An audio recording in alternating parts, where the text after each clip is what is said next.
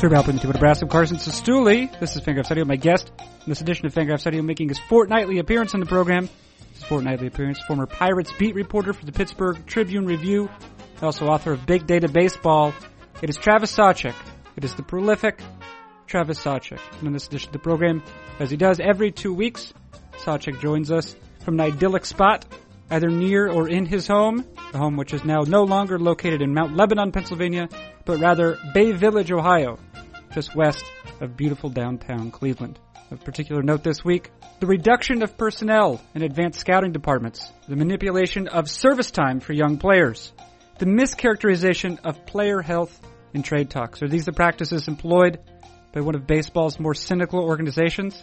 Not in this case. No, rather, these are all strategies utilized by Travis Sawchik in the Hardball Dynasty League, of which he and other beat reporters, major league beat reporters, are part. Despite, of course, having censored these practices himself in print, what has Sawchik done except to employ them ruthlessly as a means to the end of his own dominance? Sawchik recently won his second consecutive Hardball Dynasty title in the BBWA League. He's been characterized, however, by some as a latter-day feudal lord, a boss tweed for the 21st century, and even though by some I mean one, and by one I mean the host of this program, that's not to say that such characterizations of Sawchik are incorrect. In any case, mostly what I uh, uh, mean to say is that we spent entirely too long discussing Sawchik's conduct in the Hardball Dynasty League. Do we also discuss Stephen Strasburg and the curious series of events leading up to and including his Game 4 start against the Chicago Cubs? Yes, we do that. Yes, we do that, and very likely address other matters pertaining to the postseason. But mostly, as I say, mostly what one finds here is a deep and wide-ranging analysis of Sawchik's reign of terror in a totally fictional world. Get to that conversation with Sawchik in a moment. First, it is both my privilege and also my obligation to remind everyone that Fangraphs memberships exist. For a reasonable sum, readers of Fangraphs.com can support the excellent work that appears at that site, and for a slightly less reasonable sum, readers can acquire an ad-free membership, which allows one to browse Fangraphs.com without the burden of banner ads, both facilitating faster loading speeds and also liberating one from the distortive effects of advertising. Fangraphs membership and ad-free membership available only for reasons that are obvious at fangraphs.com by clicking around a little bit once you get to that website. Okay, uh, with that advertisement now having been completed, let us move on. What is it? It is Fangraphs Audio. Who does it feature? The prolific and menacing Travis Sawchik. And when does it begin? Right now.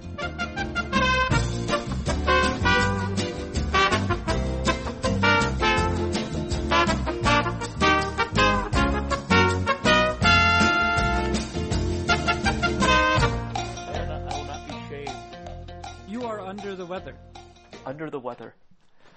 Yes. How did this happen, you think? Did you get it from your kid? Uh, possibly. Yeah? It was also it was a busy week. I was out. I went to the game. What was it? Game five of the ALDS on Wednesday night, and you know, it was like a five-hour game, as all these postseason games are. So I I didn't get out of the post-game locker room until like twelve forty-five Thursday morning, and I didn't get home until three twenty in the morning. Ugh. And then little Sam was up pretty early. He was up at six thirty the next day. And were you on Sand Patrol? I was. Oh! Yeah, rough. You know, I want to say I'm. I've been over here. I'm bemoaning my role in my child's life, but I've never had to. Uh, well, I haven't not yet had to perform anything like that. yeah, it was a it was a tough go. Uh, yeah, because these these uh, and probably yours you, yours in in a distinct way, in, um, or in a way that's distinct from mine, but it's very demanding of of a of a parent's attention. Wants to be. He needs to be. He wants to be engaged. He does. Yeah. He does. And what do you? What is uh, what is Travis Sawchik like on three hours of sleep? That's when the i the iPad becomes a uh, co-parent. as much as I hate to admit to that, yeah, sometimes I will fall back on uh, our DVR or iPad to provide some infotainment when I'm when I'm at less than 100 percent. What do you got? You got any of the Stickybear programs on there? Did you ever do any work with the Stickybear program? I'm not familiar. No. Yeah, uh, it was. Uh, I think that was part of, uh, like in the '80s, part of Apple's edutainment lineup. Ah, Yeah, uh, you said infotainment, edutainment. I think this is probably very Yes. similar. Um, it is a. Um, is it a neologism? I don't know. Get that neologism away from me. It's uh, I don't know something like that. It's a spoonerism. What do you think? spoonerism. Yeah. Combination of two words. We'll get to the bottom of that. Combination of two words. So you, un, uh, not unlike uh, Stephen Strasburg a few days ago, are having to uh, labor under the under uh, suboptimal conditions. Do you think that you will uh, that you will rise to the occasion? Uh, I hope so. I, I don't know how ill Stephen Strasburg was, but he certainly did rise to the occasion. Uh, So let's we do this whether he was ill or not, he was very good. Okay, so I have two comments to as a response here. Portmanteau. Portmanteau or portmanteau? Portmanteau is a combination of two words. Edutainment. Edutainment is an example, so is infantainment an example of a portmanteau. Spoonerism. It's not an example of a spoonerism, no. Actually, I know that spoonerism, a spoonerism, spoonerism is so called is based off of, I believe John Spooner was a British uh, minister. and so an example of it, this is from, uh, or perhaps it was William Archibald Spooner, it looks like. In anyways, it, it, um, if instead of saying the Lord, the Lord is a loving shepherd, you say the Lord is a shoving leopard. It's a shoving leopard. That's a spoonerism. Oh. You you transpose. I guess you, you transpose the first two there. Anyway, here's uh, we occasionally will do this. Travis Sawchik, we will revisit a post that you've written, uh, but we will we will bring listeners behind the scenes. Yeah, we will unshroud what has pr- uh, hitherto been shrouded in, and I don't know if it's been shrouded in mystery. that that would imply that people were interested at the first place. but we sometimes uh, uh, remove the veil on the editorial process. Yeah, this is like the uh, the extras on your Blu-ray. This, Or- yeah, this is yeah, yeah. This is a yeah. It's um right where it's the uh, right. There's edit- we're editorializing the editorial. Who Bonus who will material. who will watch the Watchmen? That's it's basically that. Here, But people like people like going behind the scenes. I like when someone takes me behind the scenes. Uh, and if you have access to something, you should take people behind the scenes because why else are you there? why else are you there? So yes, we we should do that. Well, do you remember uh, recently you wrote a post attempting to provide as faithful a chronicle as you could of the events that led up to, I guess, that ultimately led up to, to Steven Strasburg's start in Game Four for the Nationals on Wednesday. Does that have I ca- characterized it accurately? I I recalled writing this post. uh, But it was difficult. It was difficult for you, I think, to accurately characterize the events that led up to the start because it was not entirely clear wh- what those events were.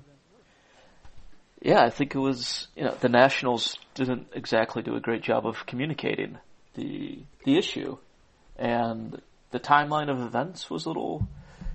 Dusty Baker didn't even know what day Strasburg had, had gone out to throw his uh, bullpen side session between starts, so the whole thing was confused. And uh, so yeah, we had, we even had a phone call to sort of as you were editing the post to to make sure we were all on the same page to understand the events uh, as best we could. So it it was hard to understand exactly what the situation was, how ill or uh, healthy Strasburg was.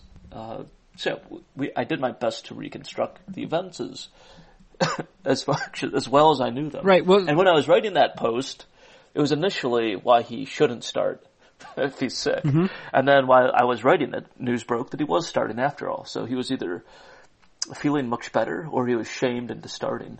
Uh, but either way, he went out and he he offered one of the great performances of the postseason to date. Okay, so let's so let's look at because I mean, the, 'cause the events were interesting, and they were difficult because on the one hand they were the events that occurred, right, and then there was also the reporting about the events.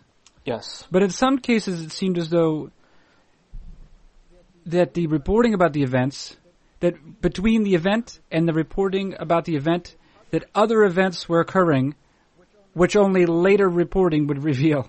Uh, the substance of which only later reporting would reveal.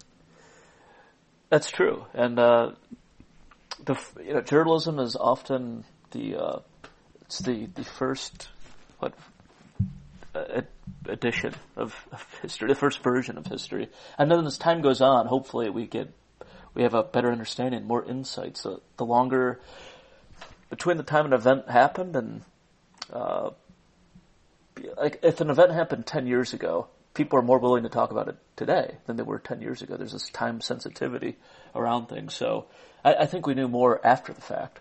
Uh, but it makes it challenging to uh, have an opinion and to, to write anything of coherence So- in the so immediate as best- history. As best as you understand, what happened? Yes, uh, as best I understand. Uh,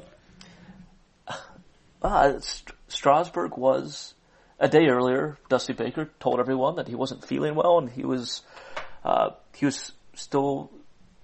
I guess the initial plan was for him to start Game Five, and then when the rainout happened in Chicago, Which would have been Thursday, which was always scheduled for Thursday. was always scheduled scheduled for Thursday. But then when the rainout pushed Game Four back, people thought, oh, from Tuesday from Tuesday to Wednesday. and would have put Strasburg on his normal rest.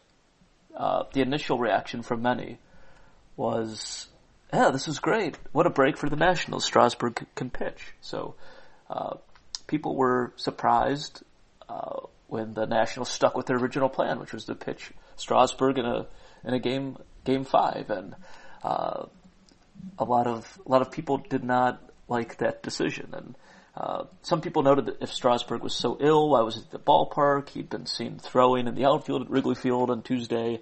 A number of ex Major League players had sort of questioned uh, Strasburg's competitiveness. Including among them, I believe, what, David Ross, right? David Ross, And- uh, Mark Teixeira. Uh, there's someone else who was pretty prominent. I was I was actually surprised. someone said they couldn't even look him in the eye if they're his teammate. I mean, I- that's some pretty strong words that were, were spoken. Yeah, it, it it was strong words because for how let's see for how obscure the the actual facts of the matter appeared to be, at least for those of us on the more of the public end of of matters, it was I was surprised, yes, that uh, and I think it was maybe David Ross who who took that tact. Yeah, he said if I'm his teammate, I can't look him in the eye. Um, it is, and and I was surprised that he stated it so unequivocally because the facts of the matter seem to be, as I say, obscure. But uh, perhaps he understood more than than we do. Uh, if David Ross and I were teammates, he probably wouldn't look me in the eye very, very often. Yeah. Did you, now? Did you ever speak with David Ross when he was a pro ball player? Uh, I don't believe so. He was uh, he was at the end of his career, and hopefully I'm s- somewhere in the middle of mine. Although you're similarly Uh, aged, I bet. Yeah, we are similarly aged, Yeah, but uh, that's how it works. yeah, I thought some of that was unfair because look, I'm not feeling 100% today, and I don't. I feel like that would negatively uh, influence my work, uh, and, it, and it probably will because I will write something later, and it'll probably hor- be horrible. Well, okay, and so it'll be even more horrible because I'm dealing with some sort of sinus issue. But but so and so what? What's yes? No, and what you pointed out brings us to an interesting case, right? Is if we take for granted that Steven Strasburg was sick, and again, it's not entirely clear if that's the truth. And I'll ask you a follow up on that in a second. If you take for granted that he is sick, though, what the data suggest, as you you, you alluded to, I think. Um, a sort of small study that Ben Lindbergh had conducted on starts from maybe it was 2014 or 2012 or something like that. Yeah, Ben looked at all the. I think it was 2012. He looked at all the starts uh, performed by starting pitchers that were known to be or said to be reported to be ill going into those starts. And I think there were there were 10 starts by nine pitchers. And there was document there was was documented to some degree by by what like um beat reporters or that, something of that sort. Yes, and uh, and mo- and overwhelmingly, these pitchers perform below their seasonal average in those those starts. And uh, I mean, there's some problems with this type of study in that you don't know how ill the player is, but uh, you, know, you would think if, if a, pitch, a player is reported to be ill, they probably are because they want to have a built-in excuse if they do go out there and perform poorly.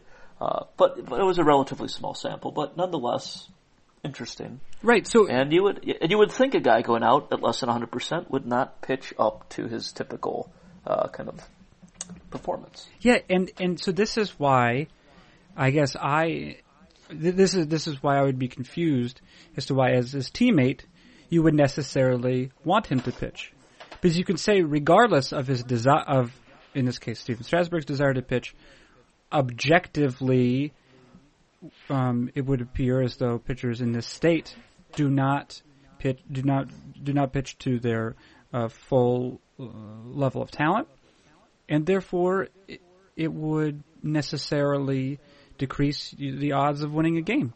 And this is this is not just any regular season game. This is a a, high leverage game.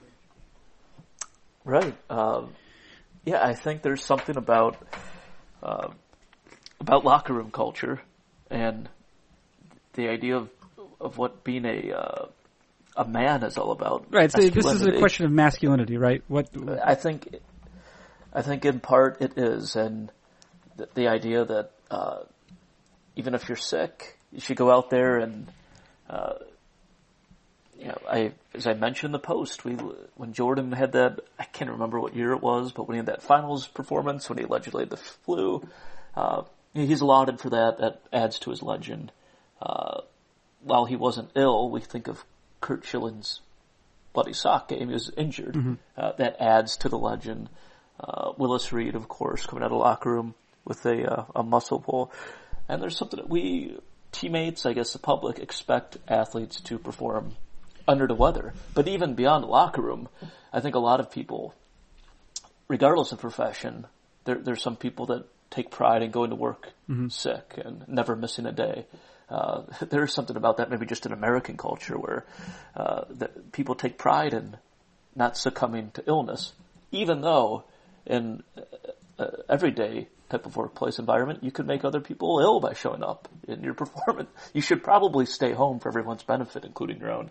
But there's something about athletic culture and I guess American culture at large where, uh, yeah, we there's a, we want people to still show up when they feel terrible, regardless of the outcome. Let me now. Let me ask you, what evidence is there, or is there not, uh, uh, pointing to how how, uh, how actually ill Steven Strasburg might have been?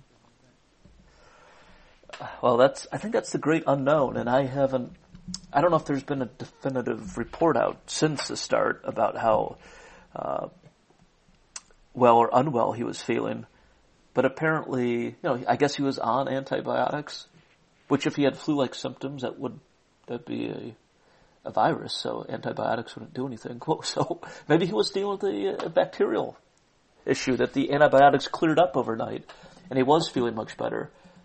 But apparently, that morning of Game Four, he called uh, called up the pitching coach um, Maddux and said uh, he wanted the ball for whatever reason, whether he was feeling a lot better or a lot of the uh, public backlash had uh, he'd become aware of it and had wounded him, and he felt like he needed to prove something. Whatever the cause, there was a change of of uh, heart and decision making on on the morning of, of Game 4 So uh, that's interesting. But it, uh, maybe it's possible he was just feeling a lot better that day. Uh, Well, but it- I don't know if there's a definitive report since then. You know, here we have an instance of um, life uh, mimicking art, is because just this morning, um, you know, I was wondering if you would be able to make the appearance in Fangraphs Audio, and and you you called up and you said, Carson, give me the mic. That's what you said. That's right. You said, give me the mic, and I will I will participate. Yeah. I, I I've been shamed into this. Shame is, um, as you and I alluded to in a la- in a later conversation, shame is a powerful motivator, It certainly or the prospect of shame, attempting to avoid shame. uh, it's important that we fit in with our peer group, Mm-hmm. right? And that we're not ostracized and we care, most people care about what people think of them. Mm-hmm. Uh, and I, I do wonder if Strasburg was in part shamed into making that start. Do you? What do you think of? Uh, just to understand the the sort of rhetorical powers of shame. Uh, to what degree do you, Travis Sawchik, practice conditional love with your son, uh, your family? To what degree has it been practiced on you?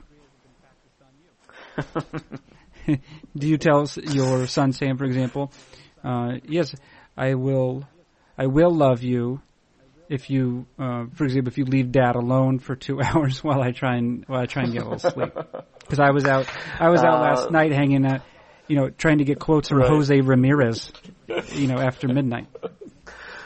Uh, yeah, we didn't have that that type of conversation exactly, but I think when you're dealing with a two-year-old, uh, there are sh- you do deal with shame. Like when you're trying to potty train, you don't want the child to be embarrassed because of an accident. You don't want to shame them.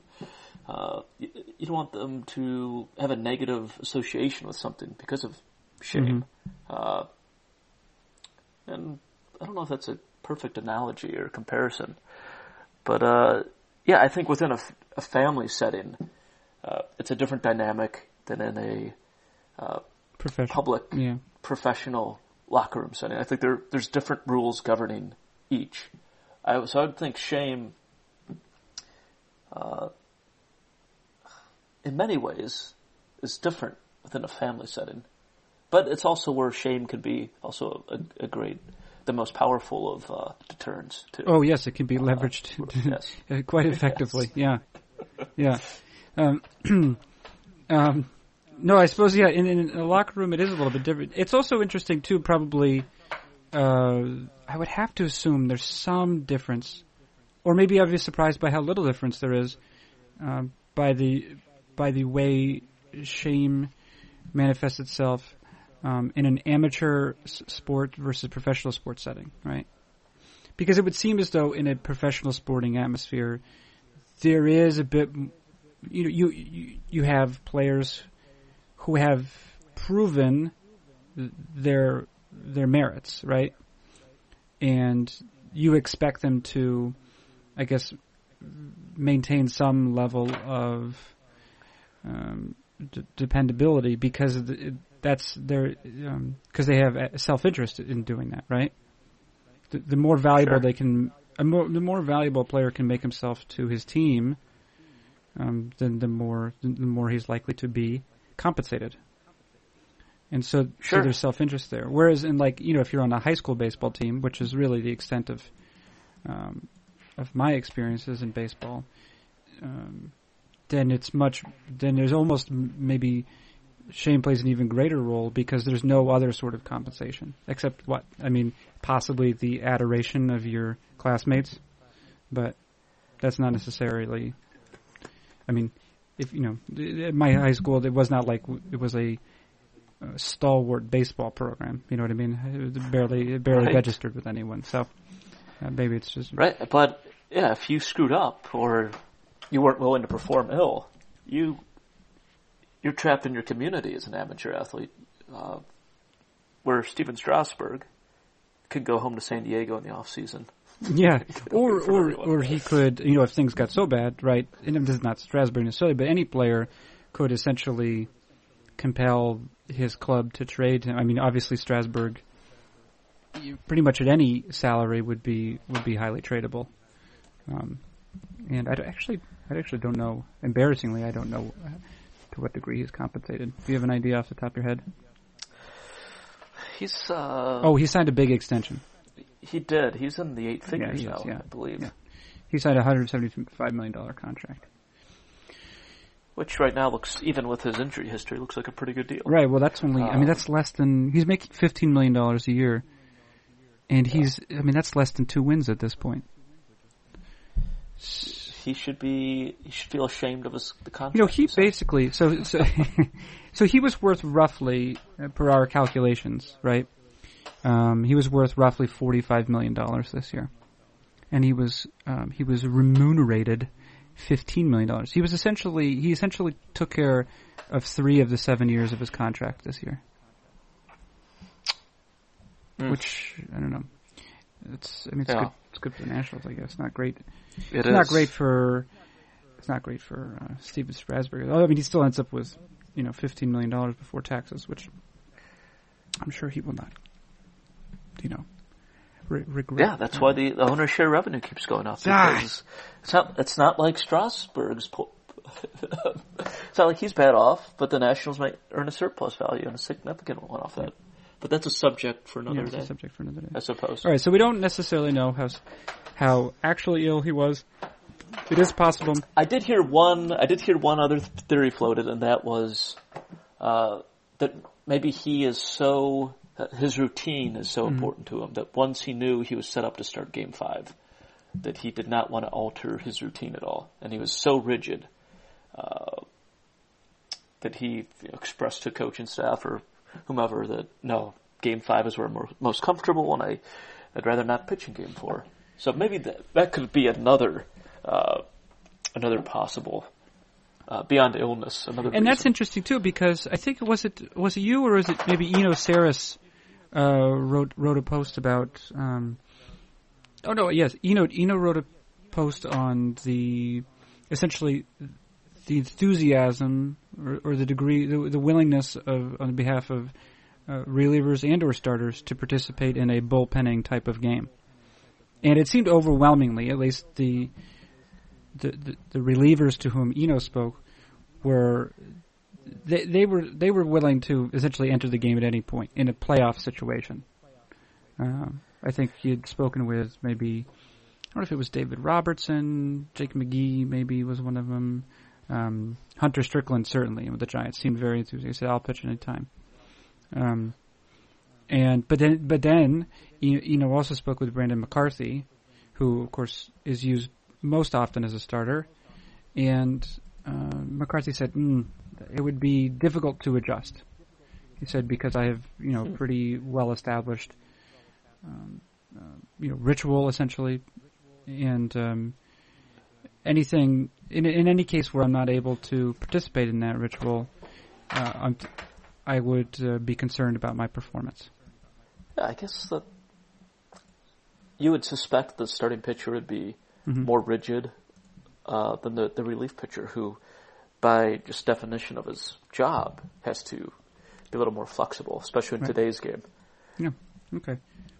But uh, yeah, I don't, I don't know what whatever happened. He went out and he threw one of the best games.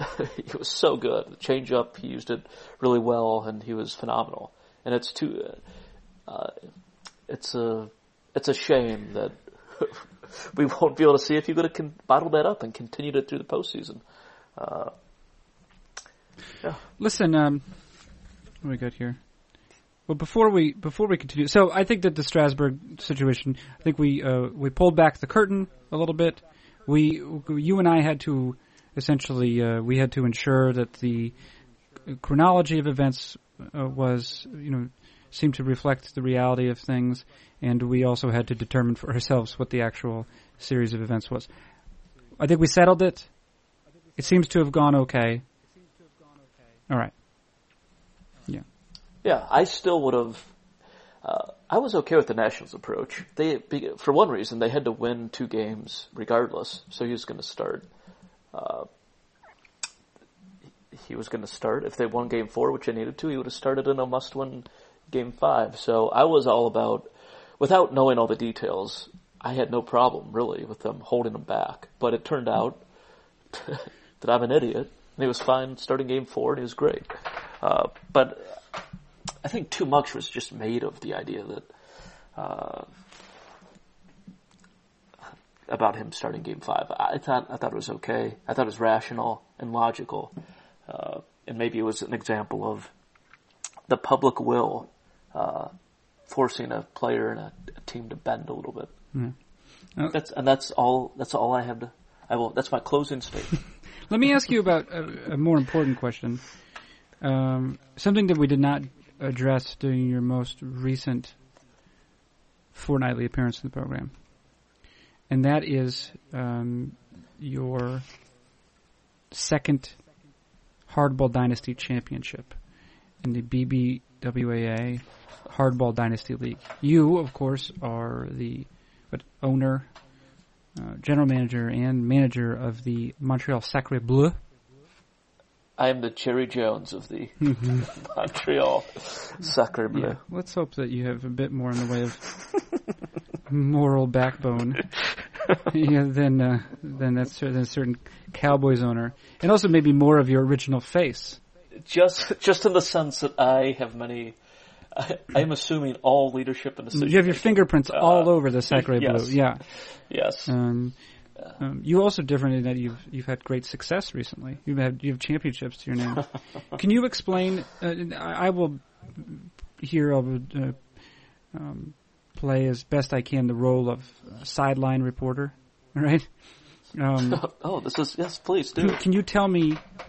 Can you tell me what what you were thinking? How it feels um, to win a second uh, consecutive championship, Travis Sawchik?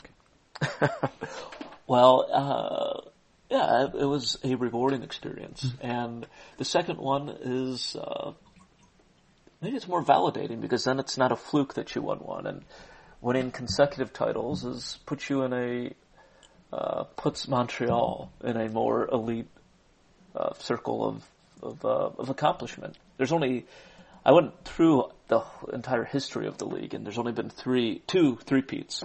Uh, Mexico City did it once. And some, Th- no, Salt Lake I believe that is Dick Piecoro's Mexico City. it is club, Nick isn't it? Piecoro, Yeah. the uh, who's the the top talent in this league, uh, and then some I don't know some team based in Salt Lake City earlier in the league's history had done it. So yeah, just to chase history, uh, you know that's fun. Valid, it's valid, validating. Can you tell me? And, uh, can you?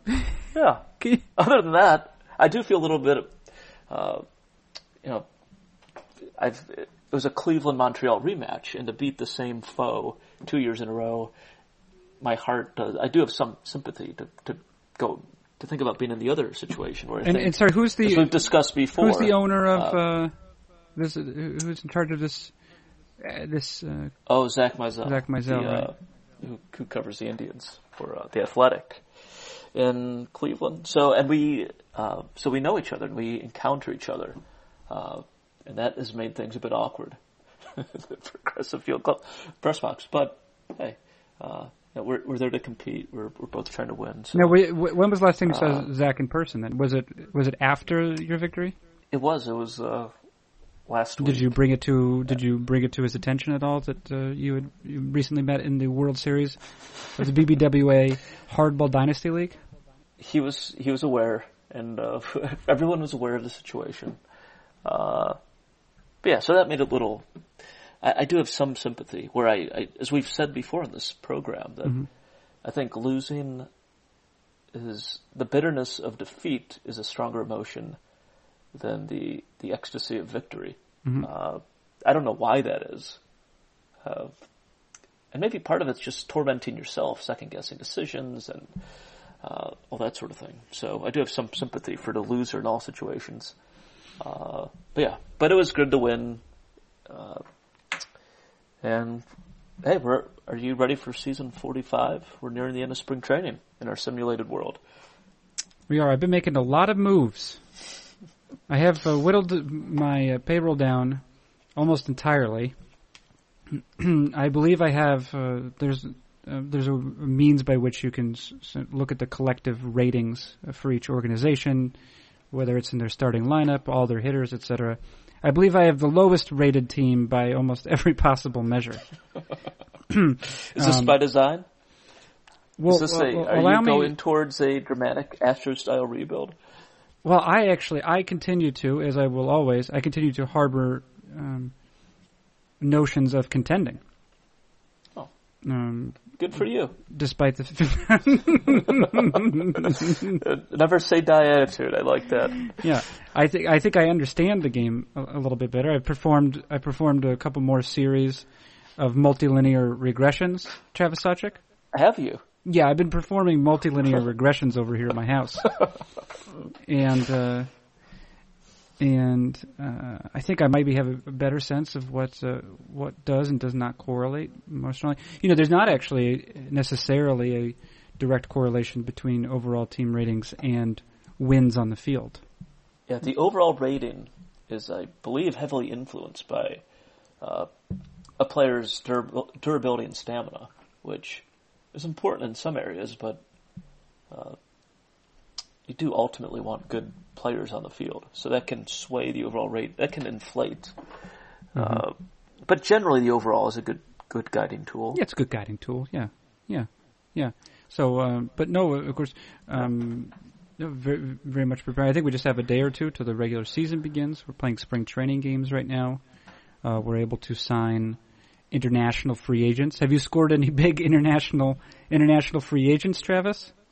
I I am itching to get back in that market, but because of the budget limitations and that my fan base is demanding this team try to win again, I my prospect budget uh, is I think it's like 16th in the league or something, Oh, is it? or maybe maybe a little. No, I think it's like 20th. Hmm. Well, I've already, uh, I've already. Justin Doom actually has a spreadsheet of everyone's max bids, uh, po- potential max bids in international free agency. I think I'm like 20th. How, now, how does he?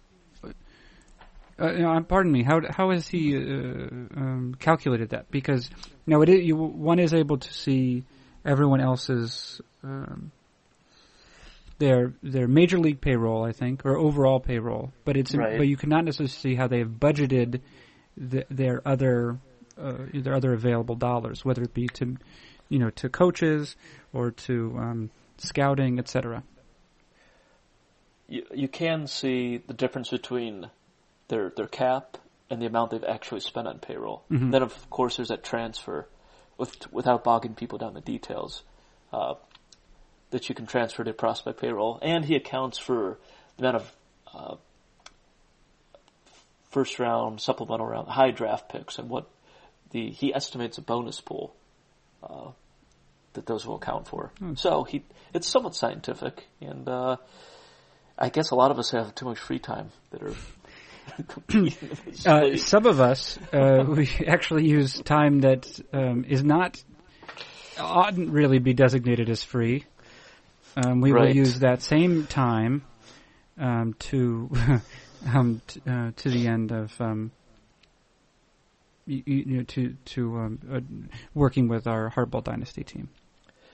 Uh, but really, I should for the past two seasons. Really, a lot of success goes out to my my scouting department. the, uh,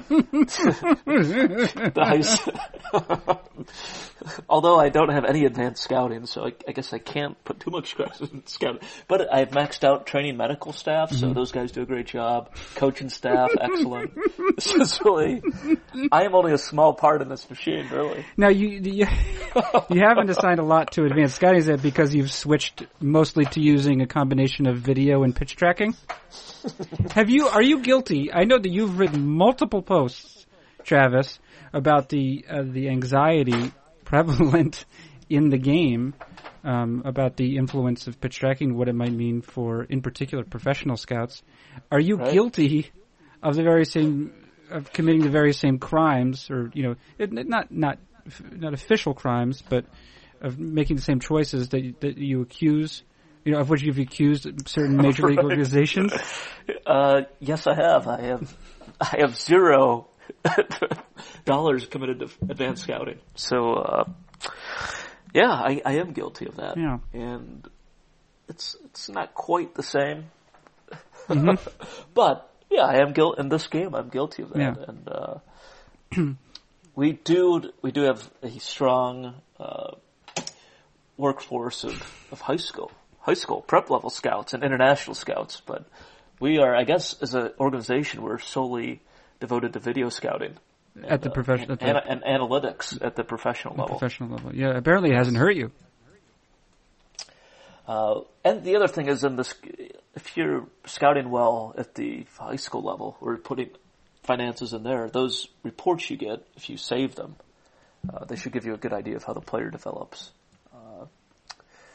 So yeah, there are some loopholes involved, but yeah, I guess I am I'm guilty of like firing my advanced scouting staff, and you know I told reporters they would be replaced in some other way, mm-hmm. and they never have been. Yeah. So hey, you know, I'd like to do briefly. I'd like to perform a little bit of um, rhetorical analysis on some of your messages to the to the league chat board. Because uh, there's always I I feel like you know you you and I we talk quite a bit. Of course, I read your writing. Um, and and so I feel like I I have a pretty good sense of your not your biases, your concerns, and I also maybe have a better understanding of, um, you know, what you value as an analyst, etc. So, like, I see something from you. I see something from you along these lines. Um, this is from a couple days ago. You write. Uh, this is from the seventh, so it's actually a, little over a week ago. You write. you talk about Luis Mendoza. Now, Luis Mendoza, center fielder, is a player whom I traded to your Montreal Sacre Bleu last year in exchange for Felipe Franco. Indeed. Yeah. You're right, Luis. Now, I here's something I know about Luis Mendoza. is I know that he uh, is only under contract, what, till the end of the year. You're paying yes. him $9 million, and he is 32, which leads me to believe that maybe he's lost a point or two here or there. Maybe not. Maybe not true. He's lost a little. He's pretty much pretty the much same okay. player, but right. he has he's lost, lost a step. step. Yeah. And here here is Travis Sawchik announcing the fact that he's available for trade. Still available. Yes. Luis Mendoza is available. And now, now what you what you go ahead and you do here is you, uh, essentially attempt to to highlight some of his accolades. Yeah. Right. Hey, I'm trying to sell something. Yeah, you here. say season 44 All Star. We're in season 45 now. So he was an All Star last year. You say season 44 All Star. Now we don't necessarily know what the criteria for uh, for being selected an All Star is. Maybe you have a better sense. It's based on numbers, and, yeah. and you say se- season forty four All Star, a champion. He was on. The, These are all He facts. was on a world. Uh, he was on a World Series team, and should be Type A after the season. Looking, and here's where you show your hand. You say looking for a prospect or pre-arb talent. Now, if one mm-hmm. if one examines Travis Sawchik's roster, what he or she will find is a collection of pre-arb talent.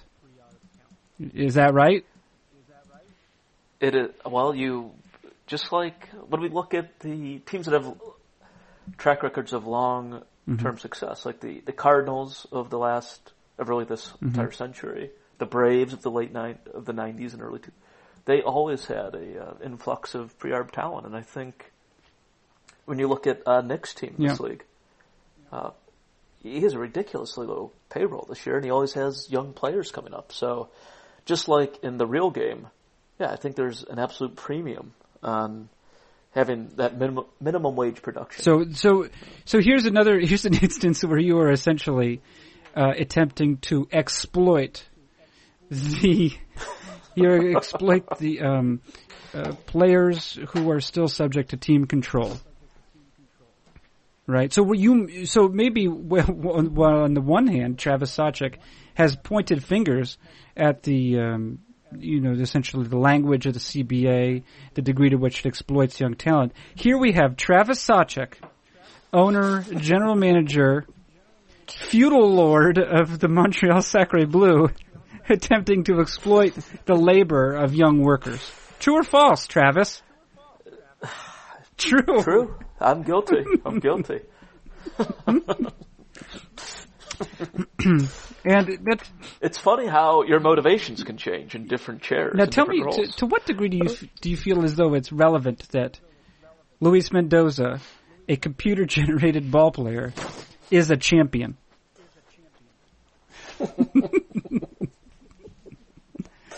No, just, just tell me. Well, he was he was starting. He was a starting player for a team that won a championship and quite a few games in the regular Yeah. season. So uh, uh, it's not just it's not super, you don't think it's totally irrelevant? wasn't superfluous. Yeah, it wasn't superfluous. It wasn't hyperbole. This guy played a role. It's just, and for a team maybe in dire need uh, uh, on the win curve somewhere where one or two wins could really help, maybe it's worth paying him nine million. But nine million in this game, where the average payroll's probably about, I don't know, 70, 80 million. It's probably more like 18 million in real world baseball dollars today. Well, I can actually That's tell a- you because I cal- I've calculated the price per win in our league. Have you? Yeah, Okay. it's two million dollars a win in our league. Two million, okay. So so a win. So it's it'd actually be more like. Wait, what? Sorry, what was the amount that you said? How much was he? Well, he's well, he's worth he's be he's owed nine million this year. He's owed nine million, right? So that would assume nine million in our league would assume a four and a half win player, which would be roughly a thirty-six million. do- Um, thir- no, thirty-four million dollar player. What do you think about that? Hmm.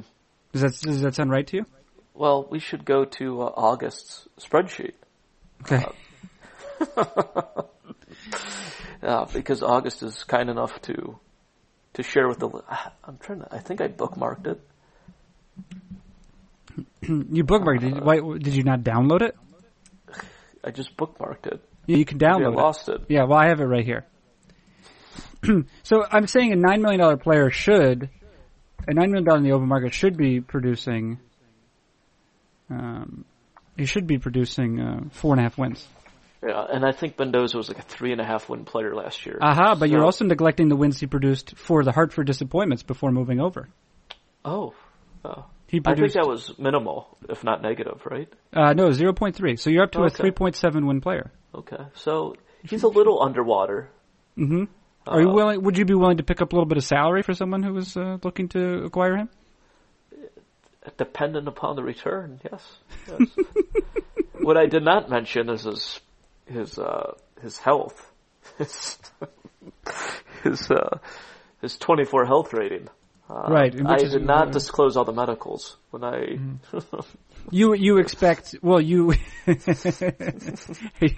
you're this is called two preller two I- preller I did Preller a little bit. yeah but you but but that, that is publicly available information It is. yeah It is. but you're going to require a a prospective trade partner to perform that sort of due diligence him or herself Uh, indeed, I Yeah. once had a a trade executed where the the acquiring owner didn't realize the players had options, and it was a pretty significant prospect. So that became uh, it was, Dan Hayes of uh, Fargo, Mhm.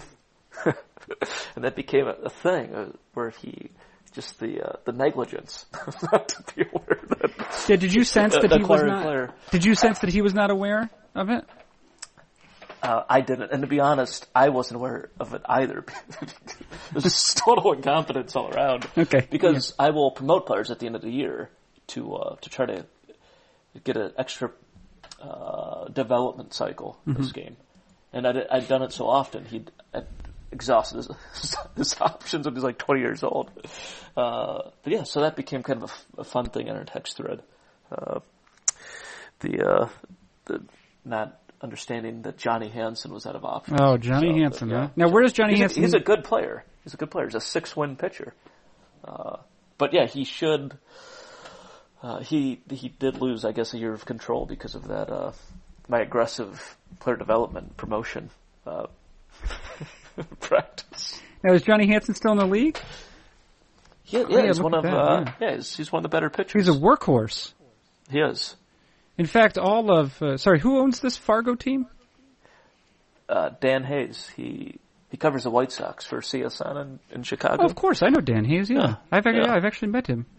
Yeah. Uh, so Dan Hayes, you know, that's interesting. I had forgotten who that I knew Dan Hayes. We uh, we met it uh, during a White Sox Red Sox series at one point. You're actually division rivals, correct? That's it, and that's Yes. exactly right. Yeah, the Fargo Yeah. 61s. Yeah. Um, is the team that he owns. And but he has a bunch of workhorses. He has a classic he has four starters. That's like end full stop basically. Uh, all made all of them made over 30 starts. He's going the opposite direction of the league. right. Right. And um, uh, they all threw more than 200 innings. And Johnny Hansen, who, who you know, made 36 starts and must have averaged seven innings per start, seven eight innings. He threw 254 innings. yeah, they are not bullpenning in Fargo. No, they're not. Uh, whereas in Hartford, as you might be aware, uh, we have our pitchers set to uh, our starting pitchers set to the minimum pitch count, and um, uh, there, we have Did only. you do that the in, the entire season last year? yeah, I did. Yeah. Interesting. Yeah.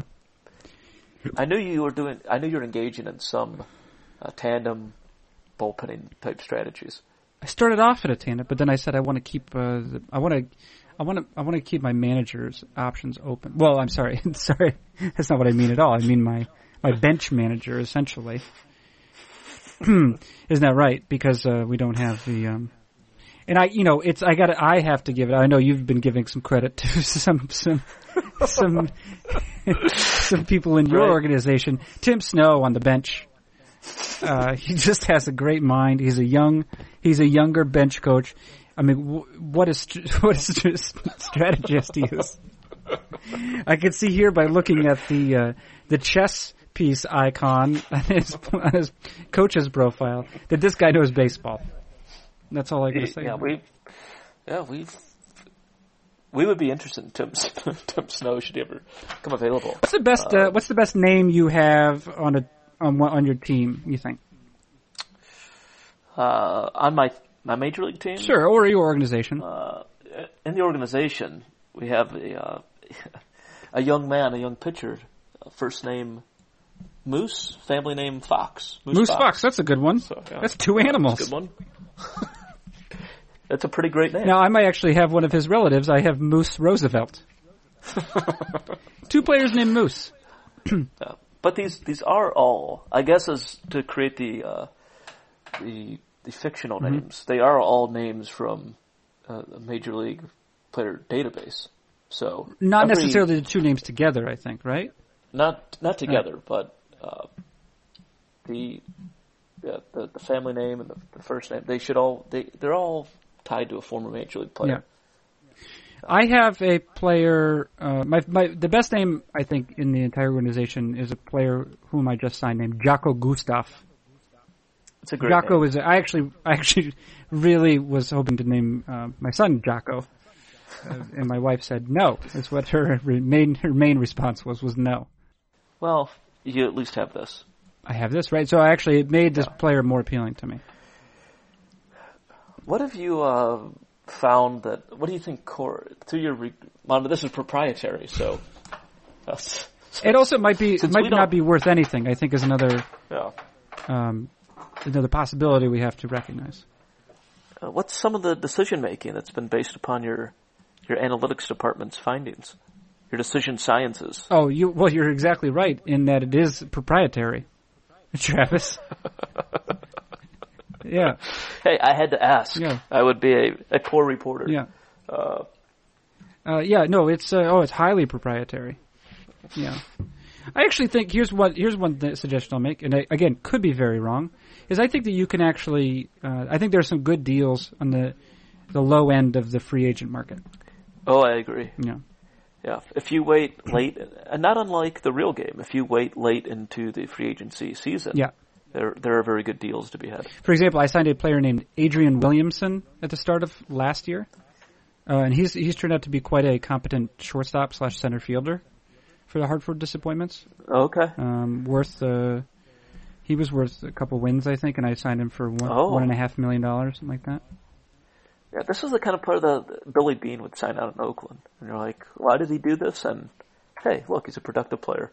There you go. Yeah, I also recently signed Slick Romano. Uh, now, has Slick Romano ever played for Montreal? uh, I don't believe so. No, but he has he, he has uh, put together some very strong seasons. He's a 36 year old now. He's an older guy, uh, but he will be uh, he'll be doing some He'll be doing some platooning. Yeah, look at Adrian. Adrian Williamson. Yeah, nice, You see- nice season. Yep. Yeah, good season. I think. Yeah, yeah. I'm paying him. Uh, just, yeah, 1.4 million dollars. What do you think about that? Uh, looks like he you got some nice surplus value. Adrian it does look like that, doesn't it? Yeah, it does. It does look like that. We'll see. We'll see how uh, how things go. That's the only way you can do it is to see how things go.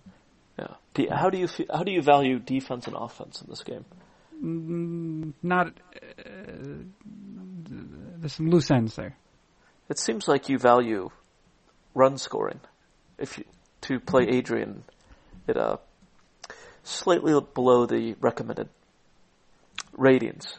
Yes. At short and center, but maybe he won't embarrass himself at those positions. Well, can I tell you? And it actually, this might sh- this might actually might shed some light or be a way to think about like how the Cardinals proceed. For example, is I have a number of players who are sort of who are sort of like overqualified as second baseman or third baseman or center fielders, but maybe not maybe not actual shortstops, if that makes sense.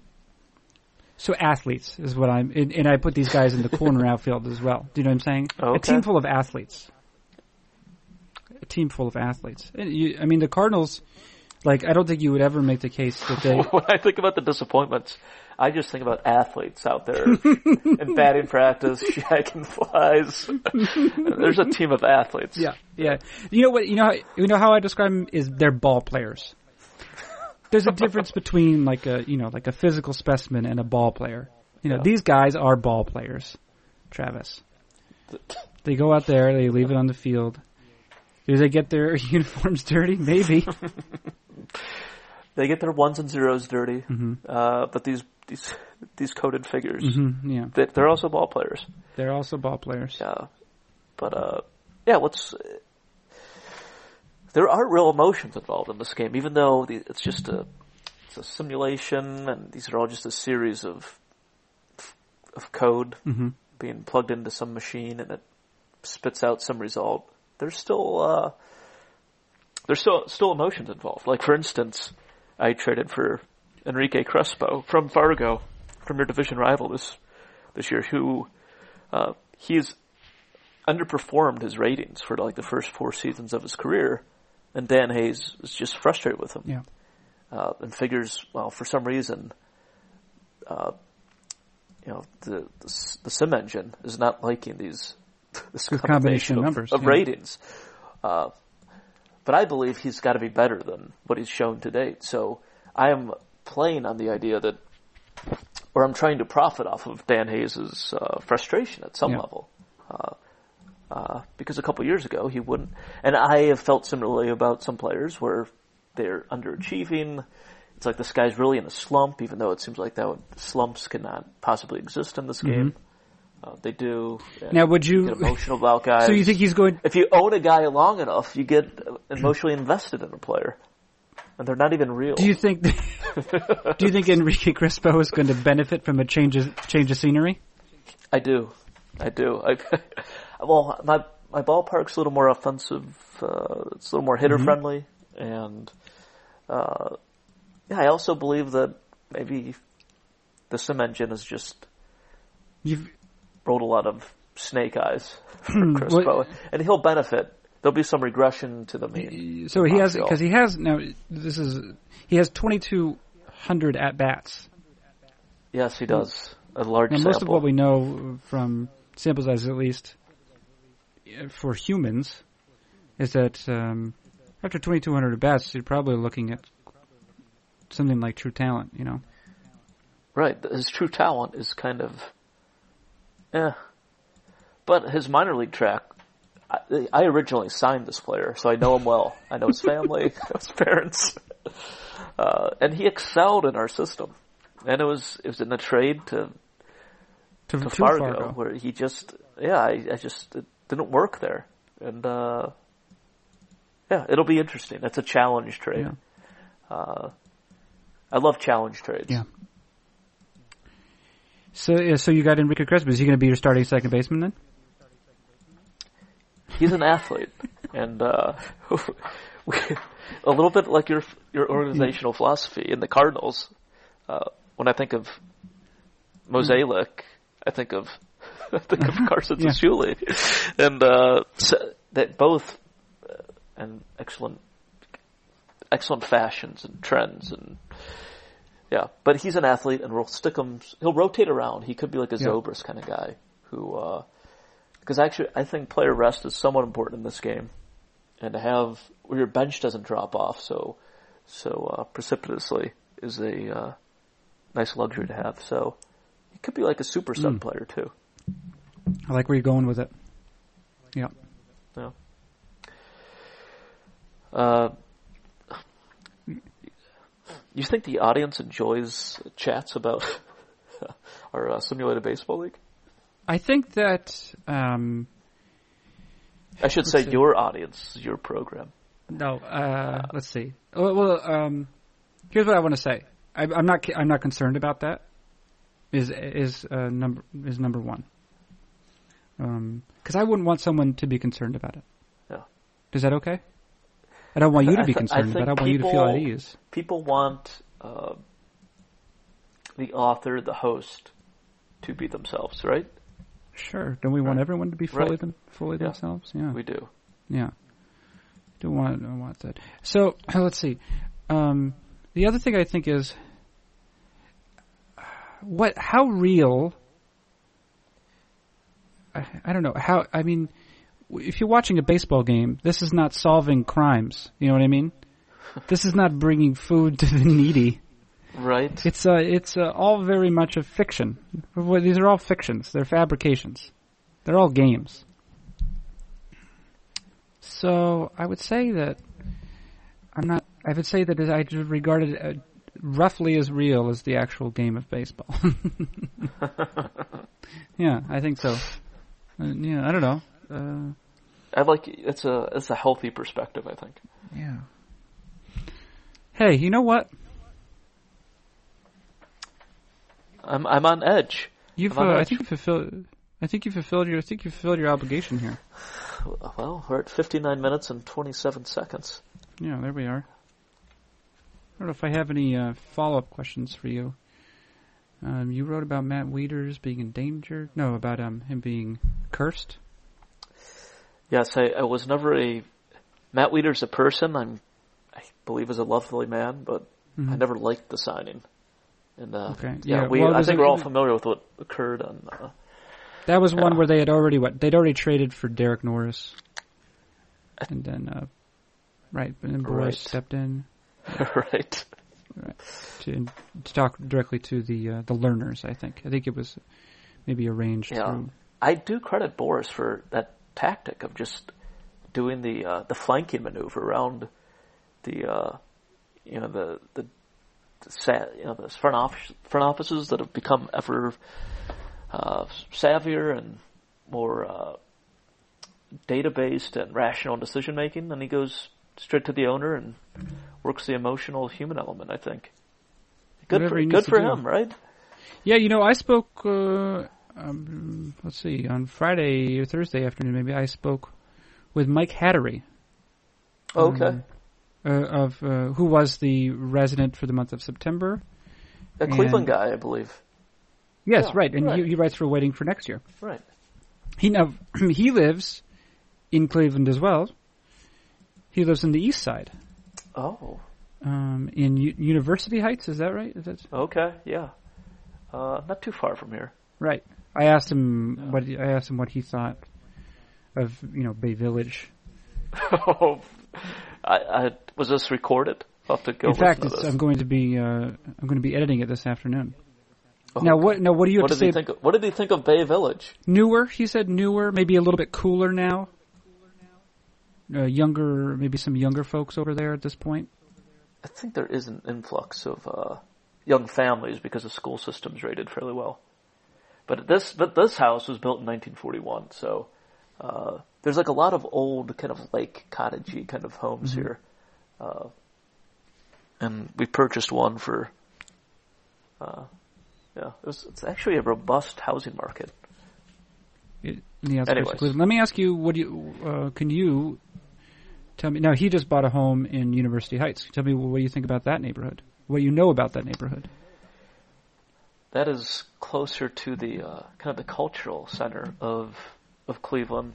Uh, there's a couple of universities over there, hence the name, and the art museum, uh, the the symphony hall, the orchestra, the home of the orchestra, Cleveland Orchestra, world renowned Cleveland Yes. Orchestra, and uh, yeah, and it's pretty. Cl- it's it's uh, fairly well connected to the the city center too. So it's a more this Bay Village is more suburban in nature. That probably feels more. Uh, ur- Cleveland Heights is more urban, I would say, in nature. Uh, if if you had to guess where Gramophone magazine had ranked the Cleveland Orchestra in the uh, in its list of top twenty world's greatest orchestras, So it made the top twenty. it did make the top twenty. Yeah, yeah. Huh. Yeah. I'll I'll be an optimist and I'll say eight. You, Travis, were not optimistic enough. Oh, Yeah. Yeah. Seventh. Mm-hmm. it was made great by George Szell. Did you know that? uh, I didn't. I have seen some performances there, and I I believe they are quite good. But I, uh, I'm not an analyst of uh, musical performance, so I, I can't say for sure. Do you, do you have a we were big league. We went there as a family when I was probably like I don't know, twelve years ago.